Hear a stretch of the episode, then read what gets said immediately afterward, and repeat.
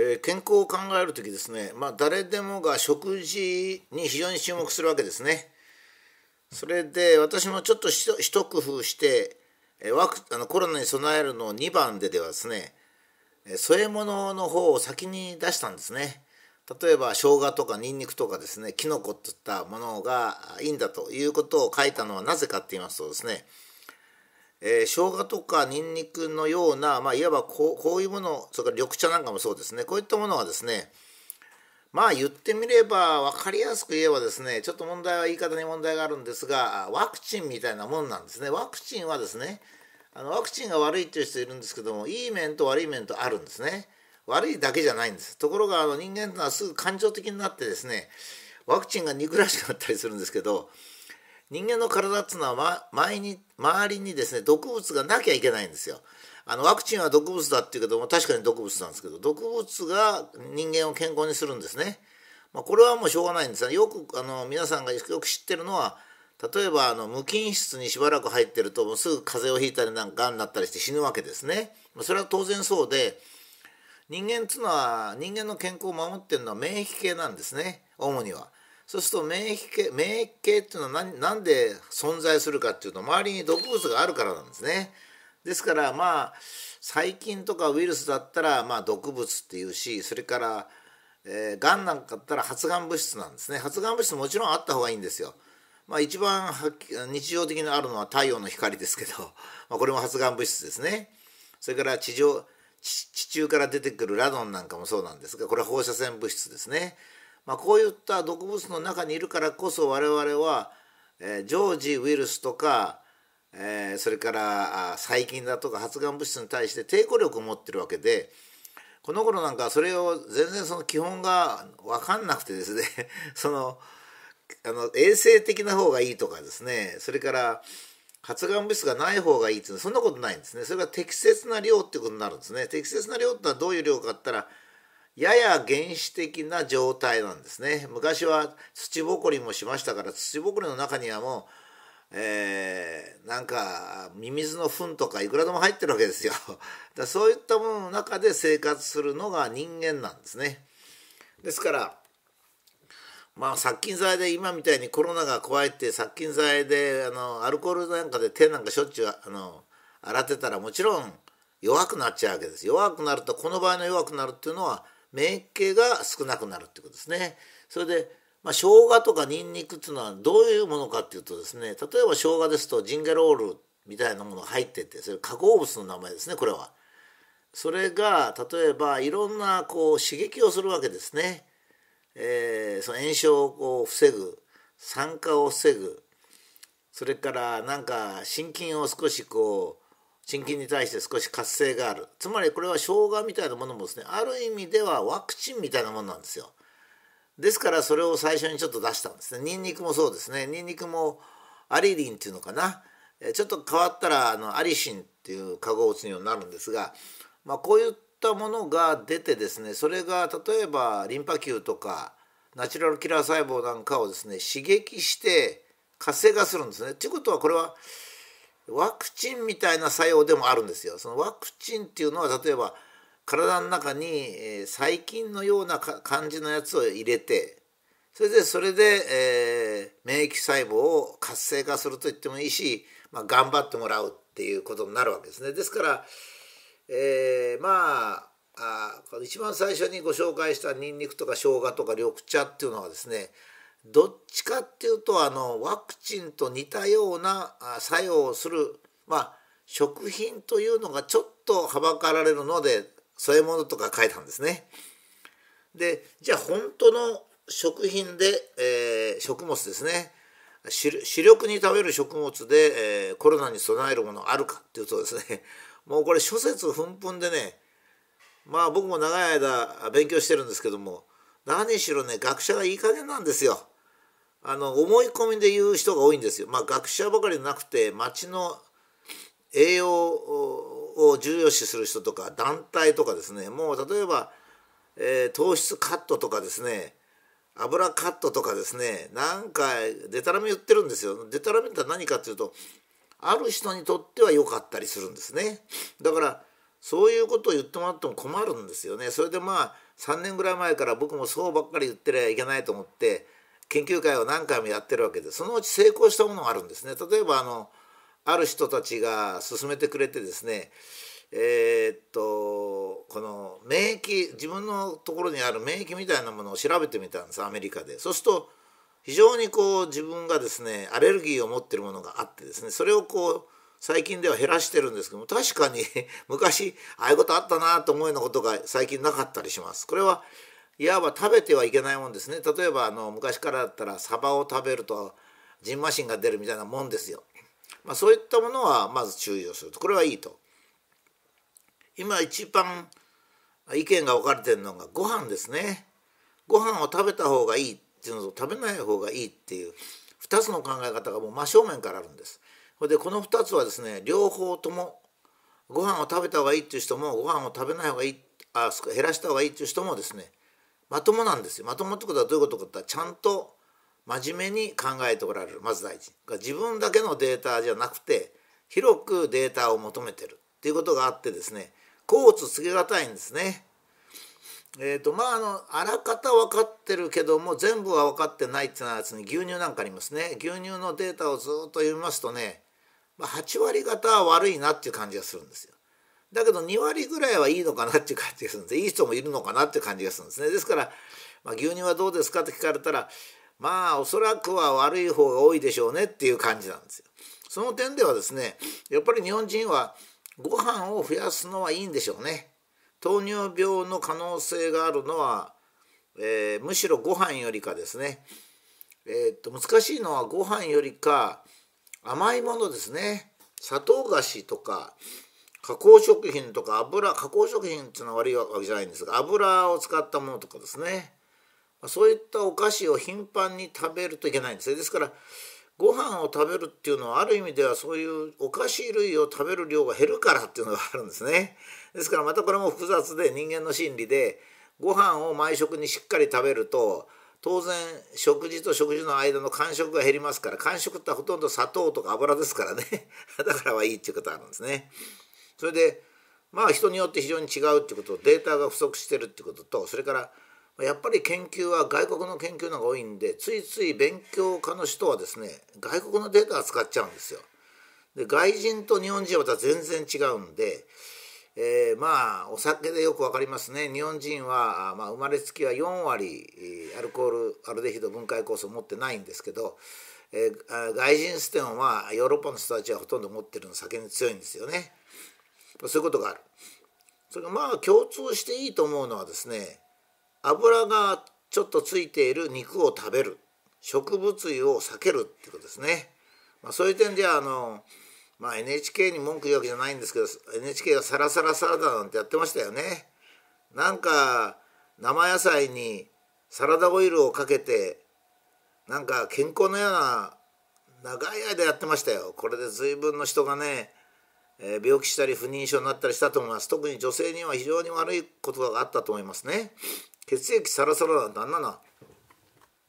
っきりしないことですからねそれからまああの油のある肉を若干食べるということとコレステロールは少し多い方がいいんで、えー、油のある肉を時々食べるこれはまあ大切ななんじゃかと思うんですこれはあの私が個人で言うんじゃなくて全体を見てですね植物油はまあ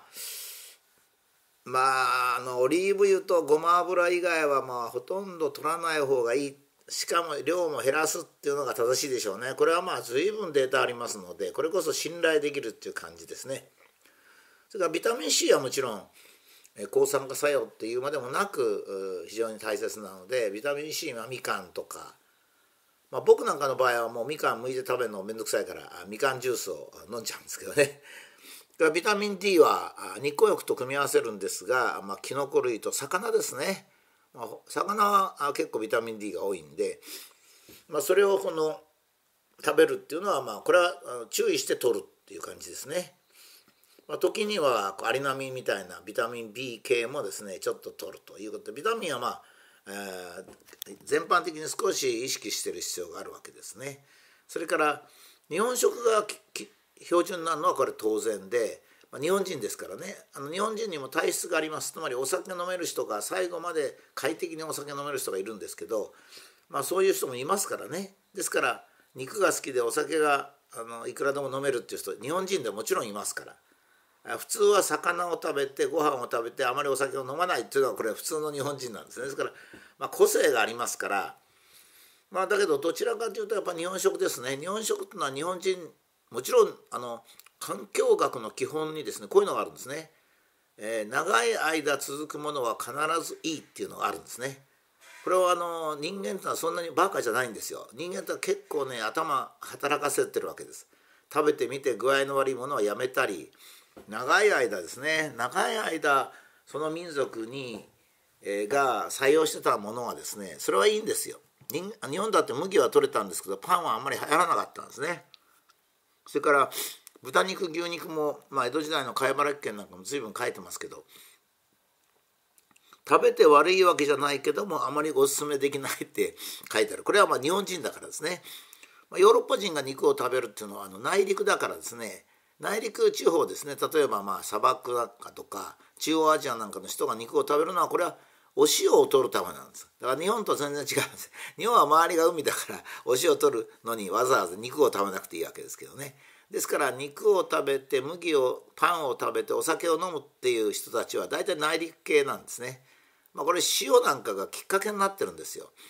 だから日本人が米を食べて魚を食べてあまりお酒を飲まないっていうのはねこれはまた一つの方法なんですね。だからご飯味噌汁野菜少々の魚それから葉っぱを食べるならおひたしとかですね漬物のように一回絞ってつまり汁を飲まない汁を野菜の汁を食べるものと野菜の汁を食べないもので分けてるんですね。野菜の煮付けなんか汁食べますから葉っぱは使いませんね、えー、レンコンだとか、えー、それからじゃがいもだとかですね人参とかしいたけとかそういうもので作りますよ基本は。ところが葉っぱもたまには食べなきゃいけないのでそうするとおひたしとかそれからえー、漬物にして一回絞るっていうようなことするんですねそれから最後にこのものを食べてぬか漬けみたいなの食べてですねぬか漬けっていうのは日本人には非常によくて、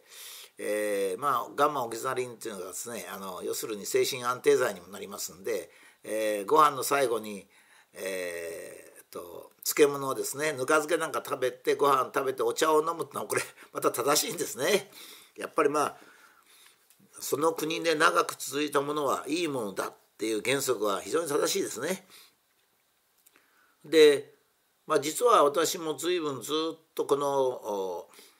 食べ物に注意してきました。まあ食べ物に本格的に注意し始めたのは実は私5年ぐらい前からなんですが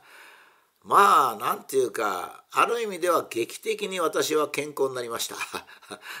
それで一つ一つやっていきましたね例えばアレルギー的なものを除くとかまあパンはグルテンがあるんでまあ、少し避けるとかですね、まあ、それ極端に食べないとかしなくてもいいんですけどもそれからまあ肉を食べる時は必ずご飯を食べたりしてますし、えー、まあ昔から比べると米